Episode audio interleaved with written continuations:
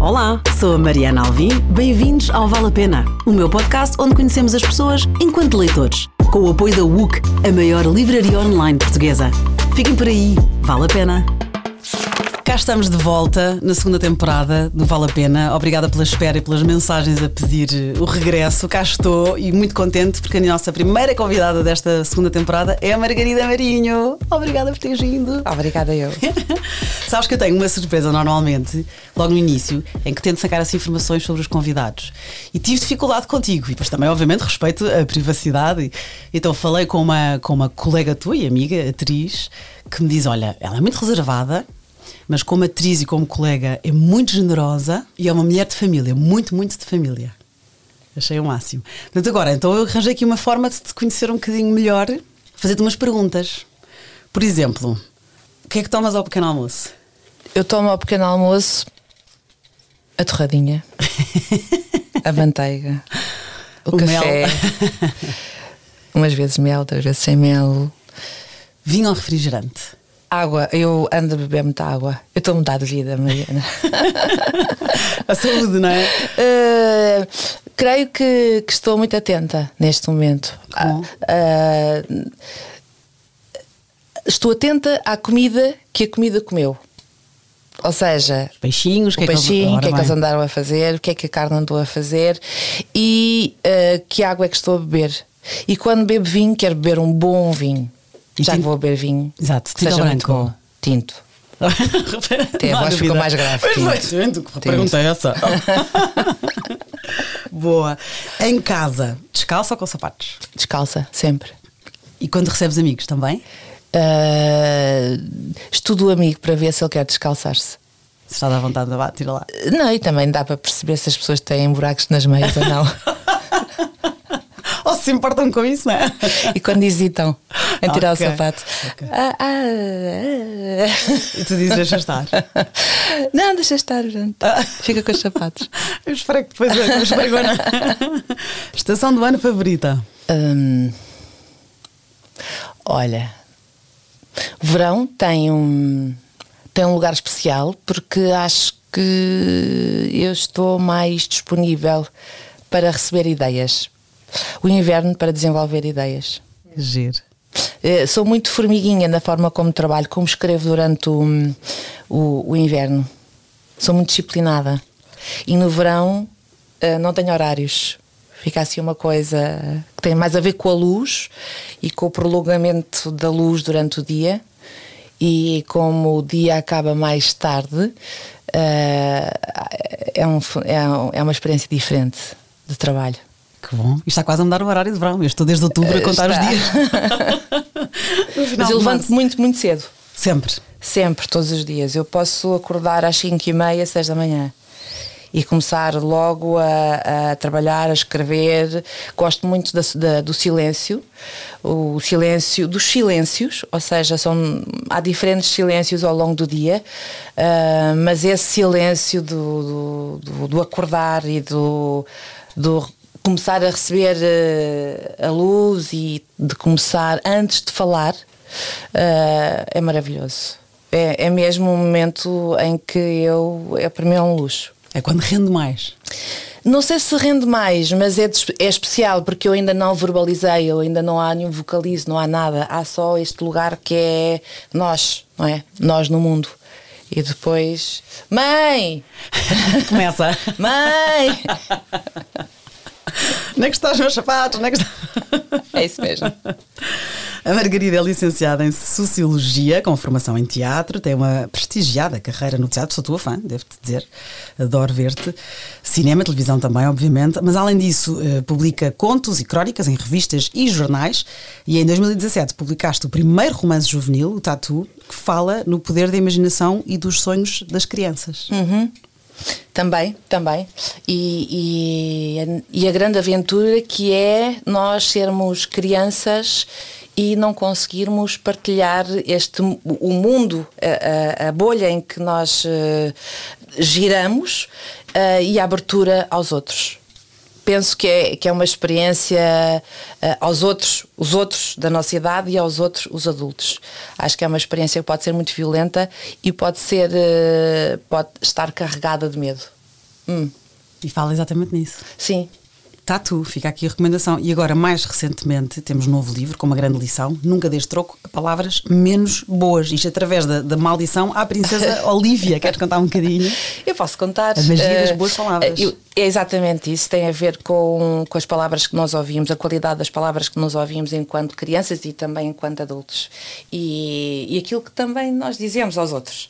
E que, hum, numa determinada altura, aquilo que no- nós ouvimos pode ter. Nós construímos a nossa realidade com, com, com essas palavras. E pode ter servido como qualquer coisa que nos fez, que nos acrescentou e que nos fez desenvolver e que nos tirou, que nos deu liberdade, mas também pode acontecer o contrário, que é nós hum, ganharmos um medo, ganharmos uma fobia, ah, interpretarmos essas palavras como qualquer coisa que ah, de repente há algo que nos é vedado e que nos faz ir para a direita em vez de irmos para a esquerda. E isso pode ser uma palavra de um pai, de uma mãe, pode ser a palavra de, de um amigo, de um primo, de um tio. Hum, E sem querer? sem querer ou por querer, porque eh, eu acho que há todo o tipo de, de, hum, coisas que nós dizemos aos nossos filhos. Por vezes achamos que é, que é, que é, que é fácil de entender e de, de filtrar. Não foi nada fácil de fi- filtrar. E tempos mais tarde, eu já ouvi, eh, porque já, já, ouvi- já tive essa experiência de. Tu disseste isto. Eu, eu disse isso também, mas não foi com essa intenção. Mas eu interpretei desta forma porque as palavras estavam lá para eu poder interpretar dessa forma. Hum, eu sinto que se eu tivesse lido este livro quando era menina, eu teria. Talvez porque nós não possamos evitar nada que nos acontece, as contrariedades, nem aquilo que nós ouvimos e que nos vai magoar e que são, de alguma forma, são flechas. Mas nós podemos, hum, talvez, hum, filtrar, talvez estarmos preparados e perceber que, afinal, aquela flecha não é, é, digamos que vem de um lugar mais ferido do que a ferida que vai causar em nós, e isso filtra, ah, de alguma forma, ah, digamos que aquilo que é menos positivo que possa vir dos outros e que nos pode de facto aniquilar e que nos pode, pode matar um sonho naquele momento. Ahm, por isso eu gostava de ter lido e foi talvez não escrevi nesse sentido para criar aqui uma ah, uma moral da história e é assim que deve ser ahm, mas eu vivi isso e de alguma maneira eh, mesmo na- nas relações que nós estabelecemos com adultos ou com crianças eh, ou com colegas ou com o marido ou com o filho Relações eh, humanas. nas relações humanas. A palavra eh, tem um, um poder que nós muitas vezes não atribuímos o verdadeiro valor. E, e isso faz não é que eu seja ah eu agora meço muito bem as palavras. Não nada disso. Mas pelo menos há um momento em que eu ah, e se calhar vale a pena voltar atrás e dizer atenção aquilo que eu disse não foi dito da melhor forma, porque nós, nós valorizamos desde há, há, há muito, nós valorizamos o conteúdo e as intenções. Eu cada vez mais acredito que a forma ah, é tão importante quanto o conteúdo. Portanto, eu acho que este livro, mais do que para criar mais do que juvenil, também os adultos deviam ler, não é? Ou então os filhos, olha, vou ler como, vou ler como o filho. Já aconteceu vários adultos terem lido e terem-me terem contactado a dizer isto não é só para crianças, pois não.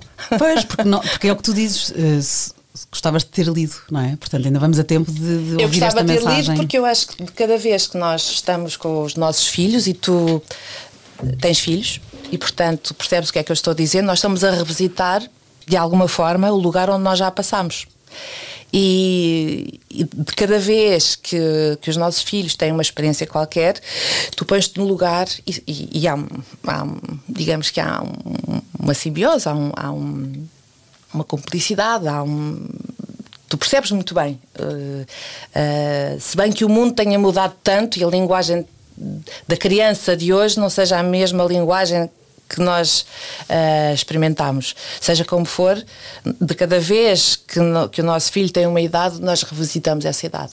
E, portanto, há, há um- há uma relação espelho com, com, com as nossas crianças e com os nossos maridos e com, com os nossos ex-maridos e com, e com colegas de trabalho. Com colegas Tudo. de trabalho. Uh, acho que vale a pena nós uh, reavaliarmos o lugar que a forma tem em relação ao conteúdo. Uma ótima mensagem. A magia das boas palavras. Olha, eu vou fazer esse, esse trabalho de casa, ler com o meu filho, com 12 anos e se calhar com 16 também devia fazê-lo ler. Vamos então conhecer a Margarida enquanto leitora. Hábitos de leitura é sempre que podes, não é? Um, olha, eu tenho um hábito que é uh, de manhã vou tomar o meu pequeno almoço mesmo em frente à casa. Muitas vezes tomo em casa, mas em casa sou muito saudável a tomar o pequeno almoço. Portanto, não é nada daquilo que eu te disse. Não há torrada, não, não, há, manteiga. Não há, não há nada disso. Mas uh, quando estou com pressa, eu arranjo sempre uma desculpa para, para ter pressa.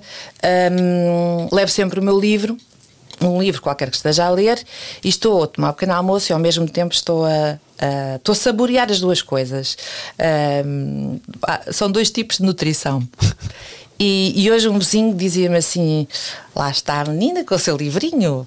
E eu disse: tem que, tem que aproveitar, tem que aproveitar porque eu, eu leio aos soluços. Ou seja, eu, nós temos uma vida que que se, se divide, que, se, que, que tem outro tipo de, de ocupação. Portanto, eu sou atriz. Uh, ou seja, todos os momentos em que eu posso ler, uh, seja no próprio dia, ou seja numa semana de trabalho enquanto atriz, eu arranjo. Todos os momentos são poucos. E, portanto, aproveito. E a, a leitura acaba por ser, uh, digamos que, a forma que eu tenho uh, de crescer. De crescer em todos os sentidos, em crescer com, com as palavras dos outros, em crescer porque me comparo, em crescer porque porque entro de facto na intimidade eh, de, de, de, de, alguém. Eu não acredito em nada que não seja pessoal. Eu acho que todos os escritores são pessoais. Tudo que eles escrevem, é, é, mesmo que não seja a experiência direta que ele viveu, é, é a experiência que ele presenciou, ou que observou, ou que de, alguma forma o, se manifesta, porque nada poderá levar ninguém a escrever uh, eh, 80 páginas, 150 páginas ou 200 páginas se aquilo não for verdadeiramente uh, intrusivo em relação àquilo que, que, ele, que, ele, que, ele, que ele experiencia. Sem dúvida nenhuma. A leitura é um luxo. É um luxo que nós podemos ter e que está, está tão perto da nossa mão. E de facto é um, é um luxo, uh, é o menos caro. É, é um luxo acessível. Sem dúvida, sem dúvida, sem dúvida. E tu disseste que para jantarias, com quem jantarias, não é? Com a Alice Vieira, uhum. canta lá. Bem, a Alice Vieira, para mim, representa, uh, digamos que um, é o meu ícone uh, vivo da literatura uh, infantil-juvenil. É uma mulher que é uma, é uma digamos que é, é, um, é uma mulher de armas, uh, sendo que a sua arma é, é, a palavra e aquilo que ela defende relativamente à, à mulher escritora em Portugal. E essa posição, essa defesa, essa, essa alegria e força que ela manifesta para o exterior uh, diz-me muito. Uh, outra das mulheres é a Lídia Jorge que é extraordinário porque não só as suas a, a sua literatura, os seus romances são são uma delícia, um, um delírio da imaginação e, e, e da, da, sua verdade que, com a qual eu tenho uh, empatia, mas também uh, é uma mulher que reivindica o seu tempo e que se interessa pela, pela, pelo seu tempo, o tempo dela enquanto mulher neste tempo. E são coisas uh, que, que, que, me ligam a elas. Uh, da mesma forma, a Virginia Woolf uh, ou a Marguerite Duras. São os livros que trouxeste hoje, vamos já avançar Ou a Cristina Bessa Luís. Sim.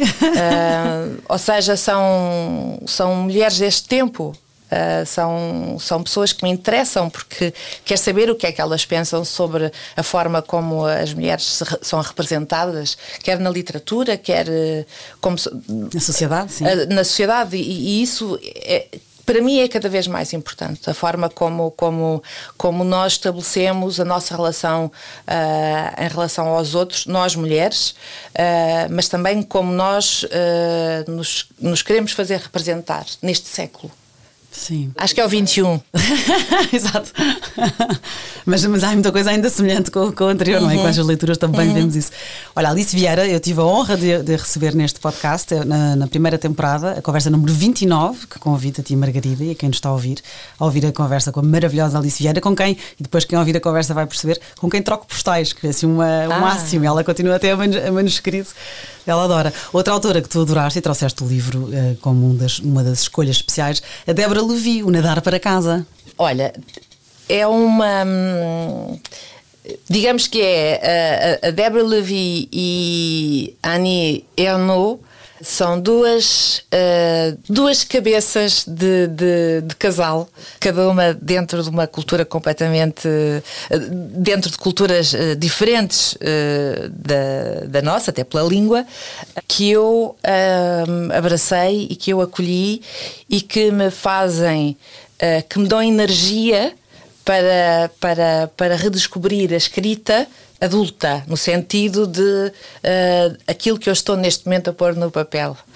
São companhias extraordinárias, companhias de, de cabeceira, mesinha de cabeceira, de, de, de viagem. Uh, são livros muito acessíveis na, para uma mulher porque tocam em, em, lugares e em sítios que, que me interessam e que, e que hum, elas não têm medo, Mariana elas não têm medo de se expor, elas não têm medo de ser, elas não têm medo de, serem, de, de se mostrarem uh, inteiras, divididas. E, e foi o máximo, eu festejei a Ania Eu posso estar dividida, eu posso estar. Uh, é, é, é, simplesmente. Uh, é qualquer coisa que me dá muita, muita energia. Sim, não há máscaras que nos são incutidas desde sempre e desde há muito e elas tiram-nas e cedo tiraram. E a Ania Renault, a ganhar o prémio Nobel, lhe deu mais destaque e que bom, porque assim mais pessoas estão a ler. E este ano, mais do que nunca, eu sigo páginas de, de Bookstagrammers e, e de repente parece que quase que está na moda. Ainda bem, leiam. Uh, leiam. Ainda bem. Ainda bem, porque se eh, ganhar o Nobel significa que há mais leitores e leitoras, uh, se ganhar o Nobel, uh, aquilo que ela escreveu e que durante muito tempo era tido quase como vergonhoso, então. Valeu a pena. Valeu a pena. Exatamente. E o Nadar para Casa, da Débora Levi, queres-me contar? Verão, Riviera Francesa, uma família vai passar férias Olha, e há uma personagem na piscina, nua. Nua, nua. Olha, eu, eu conheço aquele trajeto. Uh, real, o trajeto real, e por isso, uh, quando eu peguei no livro, eu não conhecia a Débora Levy, eu, aliás, não, não li em, em, português, nem, nem em inglês, nem em francês. Apanhei uma tradução e comecei a ler, e, e de facto era uma excelente tradução, porque eu disse: Uau, uau, o que é isto? Quem é esta mulher? E depois fui à procura dos outros e li depois no original, em inglês, e. Um, aquele circuito, aquele lugar, aquele cheiro, aquele, aquela paisagem, uh, aquele cri-cri, o quente, os pinheiros, uh, a piscina. Viste, tu leste a ver eu li a ver. Ou seja, eu, eu conheço aquela, aquela temperatura e por isso eu fui convidada, é um bocadinho como, é, como a Helena Ferrante, eu fui levada para um estado em que quase tinha medo de virar a página porque o que é que eu vou encontrar porque eu conheço aquilo. Portanto, há uma espécie de, de transfusão uh, ao, ler, ao ler aquele romance em, em, especial. É o lugar da tentação. Eu não quero estar a, a, descrever a história, mas é o lugar da tentação para uma mulher e para um homem. É umas férias idílicas, enfim. Sim, mas, mas, mas, mas é, é, é, é o lugar da tentação. É, é o desejo. É o desejo. É o desejo. É. Um, como isso pode interferir na esfera pessoal e na esfera do casal. Ai, é, que medo! é, mas nós estamos sujeitos ao perigo, não, não, ao perigo, entre aspas, ou seja, há possibilidade. Uh, há possibilidade, digamos que não. Eu, eu, eu, eu, nasci numa família católica apostólica romana, mas de facto um, eu comecei a abraçar de alguma forma o budismo e comecei a relativizar uma coisa e outra. Não que tenha, tenha, não sou militante, mas de alguma forma olho para os conceitos, para a dramaturgia da, do, do, catolicismo de uma forma um bocadinho diferente. E não é melhor nem pior, uh, guardo um lugar para cada uma das, das, das sinopses, mas eu vivo, uh, digamos que, a religião de, de uma forma um pouco diferente. Mas nós enquanto, digamos, enquanto peões desta, desta cultura judaico-cristã, há a culpa, há o pecado. Uh, mesmo que esteja muito longe, dizemos nós, uh, nós acabamos por ter ali sim uns, uns lastros e, e por isso um, ehm, nós continuamos a sentir esse, esse formigueiro. É, porque nos esse formigueiro. E hum, como é que se fala disto na literatura sem se falar, sem ser explícito? Eu acho que o Nadar para Casa tem muito disto. Boa, fica aqui a recomendação e há outros ótimos argumentos. Este livro, Nadar para Casa, de Deborah Levy, foi finalista do Man Booker Prize. Vários jornais de renome, The New York Times, o The Guardian, o Sunday Telegraph, entre outros, consideraram mesmo um dos melhores livros do ano. Isto foi em 2012 que foi escrito. Foi adaptado para rádio pela BBC Radio 4 e valeu à autora uma nomeação para autora do ano nos National Book Awards. Portanto, vale a pena, claro. Lá, vale a pena, lá está. Nadar para casa da Débora Levy, ela que é, que é romancista, dramaturga, poeta é britânica, nasceu em 59 na África do Sul. Pois é engraçado, porque eu encontrei aqui críticas que é completamente subjetivo e eu já percebi que não vale a pena ler, porque uma vez li um livro de uma autora irlandesa e, a e gostei imenso. E a seguir as críticas, li as críticas no site, para aí, nem, nem havia o Goodreads. E eram péssimas as críticas. E eu pensei, que bom, ainda bem que eu não li e que não fui na opinião de pessoas que na verdade é subjetiva e que eu não conheço, não é? E a Débora Levi encontrei uma, uma crítica à autobiografia dela, que é uma trilogia. Que eu amo. Tu amaste, pronto, depois encontrei exatamente, depois encontrei pessoas até que diziam que gostaram ainda mais da autobiografia do que nadar para casa. Portanto, parei com as críticas, lá está, com a subjetividade disto. Mas então a crítica mais achei graça porque ela dizia: Débora Levi tentou sem sucesso ser uma sucessora da Marguerite Duras. E eu achei graça porque o livro que tu trouxeste a seguir, que vamos falar, é da Marguerite Duras, o Écrire, leste também em francês, mas que eu fui ver e a tradução chama-se Escrever. Olha, é igualmente bom. eu acho que a Marguerite Duras é tão, tão rica mas tão rica. E basta ler os livros de receitas dela para perceber que ela escreve coisas tão diferentes e de forma tão diferente. Ler o teatro, o teatro que ela adaptou uh, de Henry James, por exemplo, uh, ler um, os textos que ela escreveu, os cadernos de guerra, por exemplo, a troca de cartas uh, que estão coligidas e, que, e publicadas entre ela e, e os diferentes amantes, etc. ela é tão Aliás, rica. O amante é o livro dela, é um dos livros dela. É um, um, um dos livros. Ela é tão rica, tão tão despodurada no sentido que ela quis experimentar a vida e quis falar disso e quis transpor isso para, para, para a literatura, uh, ela, ela fez isso de forma tão desequilibrada, em bom, uh, de Aurora e, e, começar a perceber que ela, que, ela vai, que ela vai para muitos sítios e dispara em muitas direções e que o teatro dela vai para o outro lado, um, os argumentos dela para cinema também. Uh, portanto, não sei. Não, não sei. Não, não sentes... eu, eu acho é que não tenho tempo para ler isto tudo. Ou seja, se nós quisermos explorar todos os autores desta forma, não há tempo. E é, é, é, uma das coisas. Ainda por cima, eu tenho uma coisa que muita gente tem, porque eu sei, porque já, já, já comentei isto com várias pessoas, que é quando eu estou a amar um livro e chego às últimas cinco páginas, eu levo tempos infindáveis. Ficas triste porque está a acabar. Fico triste e fico a arrastar. Eh, é, a prolongar, não é? A esticar. Estico, estico, estico, estico, estico. Quando chega à última e depois tem alguma dificuldade em, em, em pegar em, sim, sim, sim. Quando para... é uma coisa muito passional, sim. Há, há livros que eu leio e que fico radiante, às vezes até nem adoro, mas não o suficiente para largar a meio, porque também tenho alguma dificuldade, mas já vou conseguindo. Mas há uns que, que bom, estou a acabar, vou já escolher o próximo, e há outros que é isso, é chamada ressaca do livro, ali uma expressão que achei graça, que é o book hangover. Que tu uh, tanto, subscrevo. E está tão dentro de ti que tu não consegues ir para outro tão cedo. Subscrevo. Subscrevo.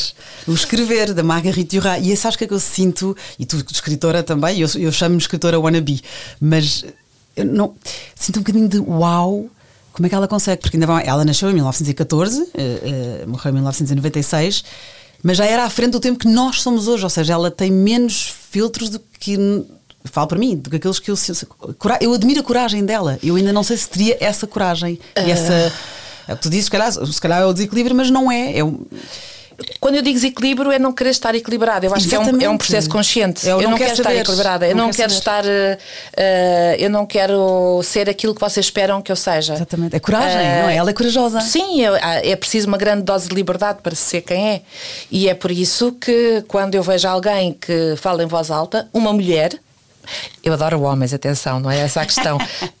Mas quando uma mulher fala alto, quando uma mulher bate o pé, quando uma mulher diz, eh, e nós temos vários exemplos na, na, na nova literatura portuguesa, a Inês Pedrosa, a Patrícia Reis, etc., são, são mulheres que falam alto, são mulheres que não têm medo de. Eu sou e sou isto, esta é a minha força, esta é a minha fragilidade, eu estou dividida aqui, eu aqui estou insegura, eu aqui estou. E eu gosto disso porque isso não só nos aproxima enquanto mulheres. Dar voz, e a voz às como que também uh, começa-se a falar em voz alta. Exatamente, é o dar voz, que bom, que maravilha. O escrever da Marguerite Duras, à semelhança da Débora Levi, não é? também aborda a infância, as razões de escrever, e há uma frase maravilhosa da, da, da autora que é: Escrever, não posso, ninguém pode, é preciso dizer, não podemos, e escrevemos. É o máximo, não é? Isto são cinco ensaios independentes de escrever, a morte do jovem aviador inglês, Roma, o número puro e a exposição da pintura. Fica então aqui a recomendação da Marguerite Duras, escrever e, e tu, tudo mais dela, como diz a Margarida. Sabes que ela, Duras, não é o apelido dela, ela é Marguerite Donadieu e Duras era o nome de uma vila onde era a casa do pai dela. É giro o pseudónimo, a razão pela qual ela inventou o pseudónimo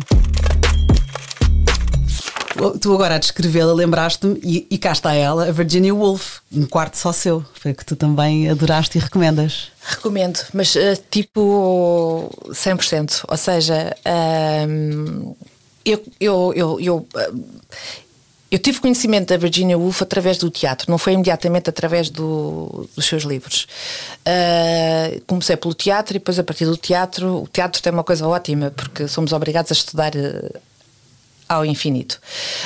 Um, e então, a partir do primeiro do Orlando, acho eu, e de uma versão do Orlando, eu fui ao Orlando e depois não parei.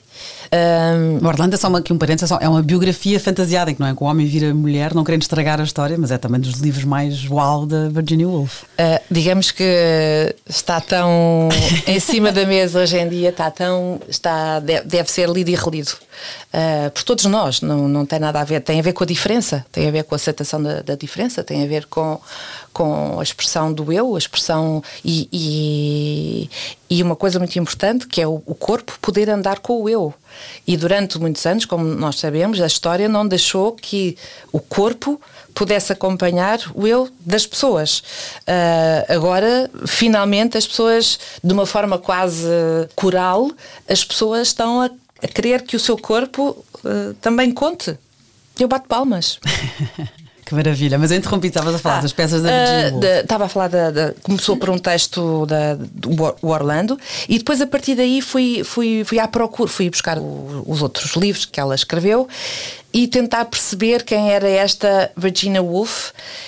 E eu disse: caramba, mas como é que uma mulher uh, na sociedade uh, inglesa, uh, como é que ela conseguiu se manifestar? Como é que ela, uh, digamos, trouxe uh, à mulher, à escrita, aquilo que, que, que, muito, de uma maneira muito pouco fácil uh, uh, era possível expressar artisticamente mesmo ao nível da pintura, foi sempre uma coisa muito reservada aos homens. Uh, talvez com os pré-rafaelitas tivesse já havido uma ou outra, mas mesmo assim era sempre dentro das artes decorativas. E ela surge uh, na escrita e naquelas, na, nas tertúlias que ela, que ela promovia uh, com o então marido e depois mais tarde com, com, com as suas amantes. um, ela foi capaz de, de de libertar um, um, uma determinada uma forma de, de estar na, na, literatura que dura até hoje. E eu acho que todas estas mulheres que nós estávamos aqui a falar passaram por ela.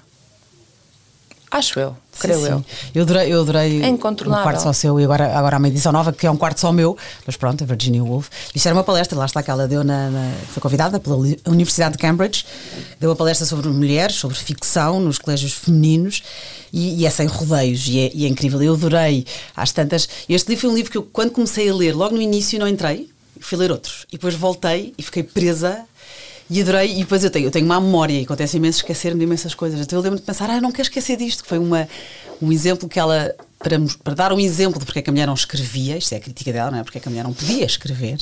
Então ela ficciona, uh, isto sem estragar o livro, é só um bocado, ficciona uma irmã de Shakespeare. E eu adorei a imagem que ela deu. Imaginem que Shakespeare tivesse uma irmã com o gênio dele. Então conta, uh, ficciona, imagina a vida dela. E depois outra coisa que ela disse que eu adorei, ela fala muito da Jane Austen e da Charlotte Bronte, e ela diz, Charlotte Bronte escreve melhor, mas a Jane Austen diz mais. E eu adorei esta comparação porque fiquei cheio de vontade de voltar a ler o Jane Eyre que li pai, na adolescência e os, e os outros livros, mas já, já, são os clássicos, não é? Voltar a eles, mas dá vontade. E ela ensina imenso. Este livro não só é completamente faz pensar, e este livro é de 1928, então imagina as mulheres na palestra a abrirem os olhos e a e se calhar muitas delas dizem, uau, alguém falou aquilo, alguém pôs em voz alta aquilo que eu sinto e não tenho coragem de dizer. Lá está, mais uma vez, a coragem, não é? Outra autora Olha, que tu Mariana, agradeces. Eu agradeço a existência dela, a, a encarnação dela neste, neste, nesta, neste mundo. Uh, e não só para, para, para as mulheres escritoras ou pintoras ou todas aquelas que querem ter uma voz artista, artística, mas também para as meninas para as nossas meninas, para as nossas filhas, Sem para as nossas sobrinhas, para as nossas irmãs. E até os nossos filhos. Até eu para tenho, os nossos eu só tenho filhos. rapazes e estou preocupada que eles, por favor, têm que perceber cedo de que maneira lá está, mais do que o sermão da mãe, é isso, é dar-lhes a ler, dar-lhes a. Como tu dizes há bocado com o teu próprio livro, não é? A magia das boas palavras, de contar numa história em vez de dar um sermão. É sim, sim. Há coisas, naturalmente. Há coisas que, que nos formam e que nos deformam. E, eh, e hum, deformar a realidade é um ato, pode ser um ato, um ato artístico, sem dúvida. Uh, mas isto é formativo esta, esta forma de estar na vida, de reivindicar um, um quarto só seu, reivindicar um espaço. Uh, a independência. Esta independência, esta, esta, esta necessidade de dar, dar corpo e, e, e, voz àquilo que nós viemos aqui manifestar, à nossa missão na vida, seja ela qual for. Nós não nascemos todos para sermos artistas e para estarmos uh, debaixo do olhar público, uh, até para sermos privados, mas sermos privados com, com este poder, este poder pessoal de nós. Uh, nós expressarmos e, e, e dizer ao outro, ao outro que nos liga, que nos segue, que, com quem partilhamos uma vida, eu sou isto também. E, e reconhece o meu espaço. E tu também, tu reconheces o teu e, espaço. E isto, sim. E os nossos filhos rapazes reconhecerem este espaço nas meninas. Porque ainda é uma, porque infelizmente ainda é uma questão. Eu acho que é uma revolução que começou lá atrás. É lenta, é uma revolução lenta, não é? É um. É, é uma... é, é, é, de vez em quando há assim uns, uns momentos em que se, em que se expressa uh, uma lei ou outra. Este movimento muito recente uh, global do Me Too acho que tem, tem acelerou acelerou ali acelerou o... sem, sem dúvida nenhuma. Seja uh, podemos ir ao detalhe e dizer mas aqui e ali houve situações em que uh, mas o cômputo geral de facto é em defesa de um espaço só seu, de um lugar só nosso. E hum, eu acho isto fundamental. E agir outra coisa fundamental. também. Sem fundamental dúvida. mesmo. E, e, ela fala literalmente, mas também é uma metáfora, para, porque ela dá exemplos de, de poetas e, e, autoras, que eu nem conhecia algumas, e ela dá, neste livro, num quarto só seu, e há certos de, de, de, poemas de mulheres que na altura foram ignoradas. Olha, aquela tonta que é escrever, porque depois tinhas que ser da alta sociedade para ter disponibilidade para poderes escrever, não é?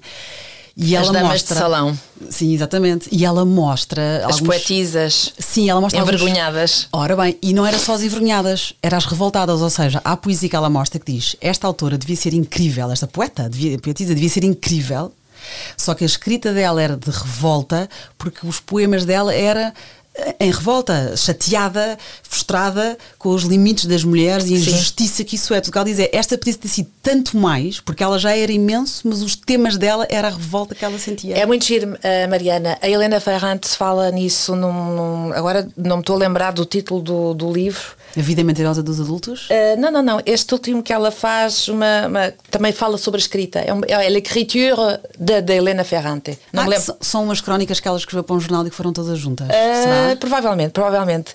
E ah, uma das coisas que ela, que, ela, que ela diz é, hum, é exatamente isso. É uh, a possibilidade de materializar uh, na escrita a mulher sem ser a partir do ponto de vista masculino, porque uh, o masculino para ela, os escritores, eram de tal maneira fortes, a referência masculina é tão forte que quando ela começou a escrever, ela queria escrever como homem, para estar de par a par, para ter tanta força, para ser reconhecida.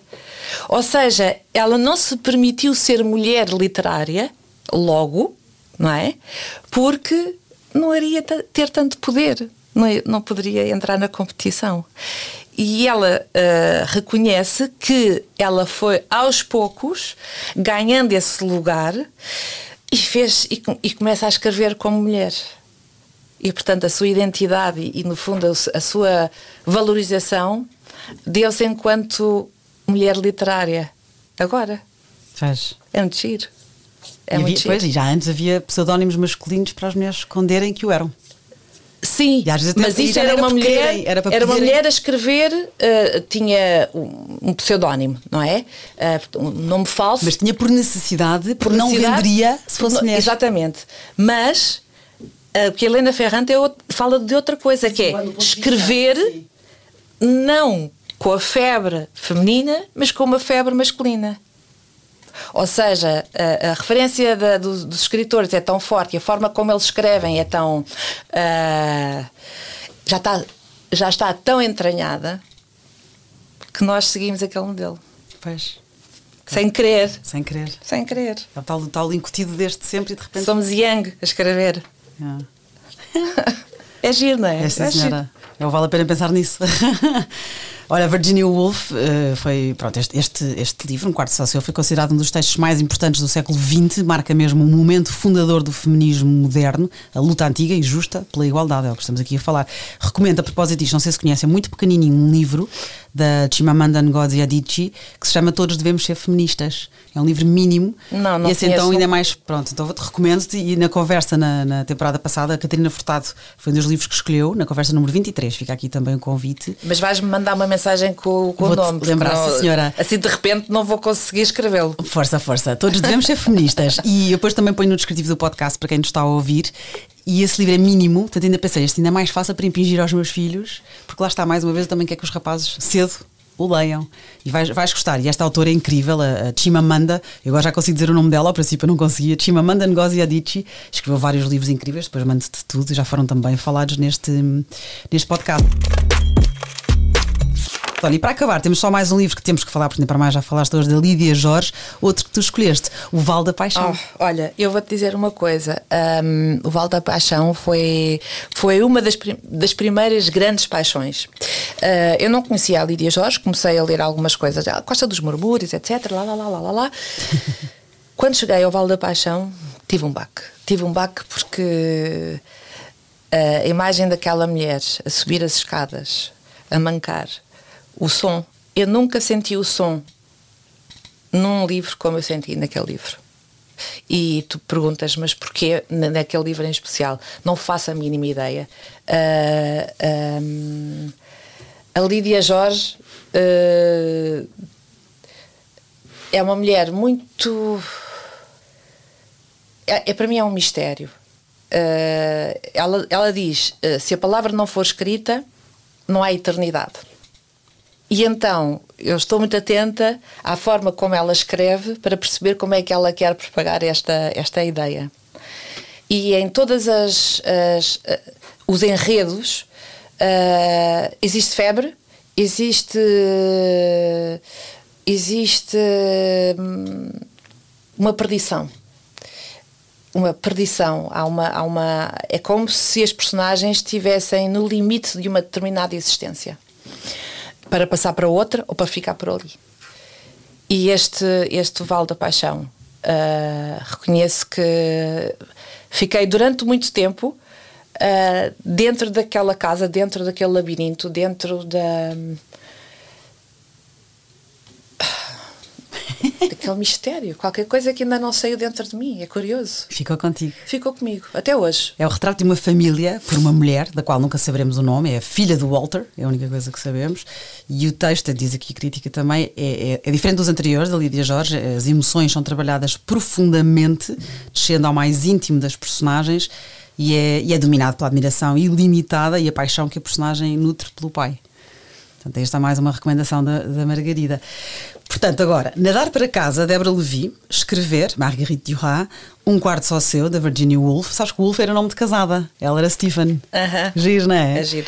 E O Val da Paixão, da Lídia Jorge. Agora é uma pergunta difícil. Destes quatro livros, escolhe um. Um Quarto Só Seu. Não, não fez então difícil. um Quarto Só Seu. Boa. Uh, uh, somente porque acho que ela marcou uh, o século XX. Olha, um dos 100 livros do século XX para o jornal francês Le Monde. Olha, a Margarida está com o livro na mão que eu trouxe-o. Boa! Não, juro que não tinha, não sim, tinha, sim. Não tinha lido isto. Isto é, isto é o universo a mexer sem mostrar. Uh, sim, sim. Eu, no fim da conversa, que estou a adorar, tendo em conta o teu gosto literário, e aqui é, é, percebe-se bem, e, e, e que bom que é, eu estou cheio de vontade, por exemplo, o Vela Paixão ainda não li, estou cheio de vontade. É ótimo porque este podcast as pessoas queixam-se, entre aspas, que saem com imensos livros para aumentar na, na, lista de compras. Estou igual, estou cheio de vontade. E no fim ofereço um livro tendo em conta o teu gosto literário. E hoje vou, vou dar-te a escolher entre dois, porquê? Porque quero a mesma que saibas que os dois existem. Um deles acredito que até já tenhas, portanto, daí também o meu plano B, que é o último da Lídia Jorge, o Misericórdia. Não tem ainda. Não tem, não tem ainda. então pronto. Não tem ainda. Misericórdia saiu, saiu agora há pouco tempo. Então é a história que a mãe da autora, nos seus últimos meses de vida, nem anos, pediu-lhe, por favor, escreve, por favor, escreve, e escreve e vai-se chamar Misericórdia. Olha, estou toda arrepiada. Ai, que bom, olha, também eu. eu estive a ler, não sei se tu já leste a entrevista que ela deu na revista Ler, a Lídia Jorge. Não. Uh, e noutra. Onde é que foi? Na Jornal de Ler? Já não me lembro. Eu sei que ela falou muito sobre esta, esta, esta hum, misericórdia, uh, e até porque não foi não é um parágrafo é um parágrafo longo sobre a mãe não é? Sim, sim, e sobre sim. a relação que ela tinha uh, com a mãe. E, e portanto não é não é assim das coisas mais fáceis. Uh, mas também só pode ser uma das coisas mais íntimas, não é? Sem dúvida. E eu ainda não li. Ai, que bom. E estou, olha, estou feliz. Que bom. Eu, sabes, eu li outra entrevista dela, não na revista Ler, que leio de vez em quando, mas, mas ela própria diz, tanto a Maria Alberta, que é a protagonista, é inspirada na mãe, vive num lar, e diz a autora, um espaço fechado, com pessoas de idade, com tempo limitado de vida e que cria uma intensidade de sentimentos e relações que as pessoas não imaginam que possa existir. É uma viagem por dentro das almas, quer dos cuidadores, quer das pessoas cuidadas, mostrando que os sentimentos podem ser comuns. E é uma protagonista forte e cheia de fulgor. Isto é nas palavras da Lídia Jorge. Isto é muito, é muito curioso porque eu tenho pensado muito, é inevitável, não é? Cheguei aos 60 anos, toda a gente pensa uh, como é que nós vamos daqui para, para o degrau uh, seguinte. E várias vezes tenho, começo a, a, a, ter a experiência de amigos e de pais e de mães que estão em lares. E várias vezes uh, uh, ponho a questão de deste fim, o lar, uh, que é uma família de abrigo. E só já de si é um, é um é, digamos que é um palco de teatro, não é? E mais não digo porque ainda não li. e que bom, e que, e que, te ajude e que te traga respostas sim, e sim, te apazigua também estes medos que nós temos, claro. Sim, sim, sim. E, sim, porque isto está, está no horizonte, não é? Está no horizonte. É inevitável. Como o sol nascer todos os dias. Olha que maravilha. Então, assim, só em passando, pronto, assim, no parênteses, até porque era, seria o plano B se já tivesses os misericórdias. Este livro, é, conheces? Não. Pronto, é mais levezinho, uh, não é o intelectual do, do, do, do cariz que tivemos aqui hoje, mas eu, eu descobri assim que acabei a primeira temporada deste podcast e fiquei doida para falar nele, porque adorei, e também é uma crítica ao patriarcado, vá, que é Lições de Química, fica como sugestão de leitura da Bonnie Garmas, mas eu hei de falar mais nele neste podcast e depois aqui uh, mostra melhor à Margarida, mas fica aqui Lições de Química, adorei, adorei a protagonista, adorei o cão, é um livro super especial que também ficou comigo. Eu que me esqueço imenso das histórias que leio, por mais. Lembro-me que adorei, mas já não me lembro bem. Oh, este ainda está comigo e é muito mais levezinho, mas, mas também tens ali momentos de. Uau! Mas okay. pronto. Olha, obrigada, Margarida Obrigada, adorei. Mariana. Obrigada. obrigada por ouvir. Todos os caminhos vão dar a Mariana, porque a minha chegada foi épica. Bom, foi. Encontramos a meio caminho. Encontramos a meio caminho. Agora te explicas no próximo podcast. Fui, fui buscar a Margarida. A Margarida dizia: Mariana, eu estou aqui um bocadinho perdida, onde é que é? Eu, ai meu Deus, eu sou a pior pessoa com orientação para explicar, mas encontrámos-nos. Como um pêndulo. Como um pêndulo. Maravilha. Obrigada. obrigada. E obrigada, obrigada por ouvirem. Para a semana a mais.